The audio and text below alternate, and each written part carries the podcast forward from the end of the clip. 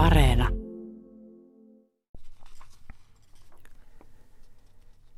Tänään kuulemme päivän mietelausena kesäisen otteen vuonna 1870 ilmestyneestä Aleksis Kiven seitsemän veljestä romaanista. Ote on 12. luvusta, jossa kerrotaan Impivaaran rakentamisesta ja sen näkymistä.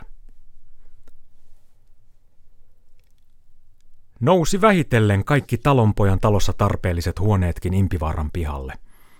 Ja nyt kun katsahdit huoneesta ulos päivän puoleen näit talon pellot ja luhtaniitun peltojen alla, kauempana toisen lakeamman niitun, entisen sompiosuon. Halki peltojen ja niittujen kulki talon tiekohden kirkkoa ja entistä kotoa, juoksi niitusta tiuhaan kuusistoon, siitä pitkin nummea Terimäen harjulle, joka komeasti haamoitti etelässä kimmeltävien pilvien rajalla. Koska länteen katsahdit näit peltojen takana sammaleisia kallion kieluja, tuolla ja täällä matalan, mutta jäntevän männyn, joka huojuvalla latvalla aurinko usein kesäiltana säteili.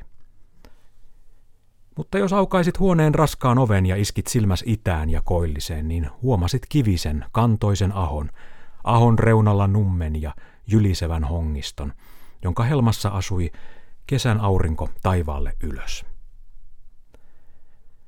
Tämän kaltainen oli luonnon muoto Impivaaran ympärillä, joka nyt oli nousemassa valtaiseksi taloksi.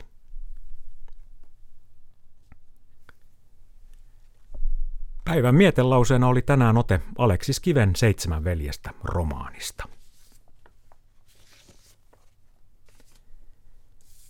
Kello on kohta 12 ja sitten kuulemme uutiset ja sään.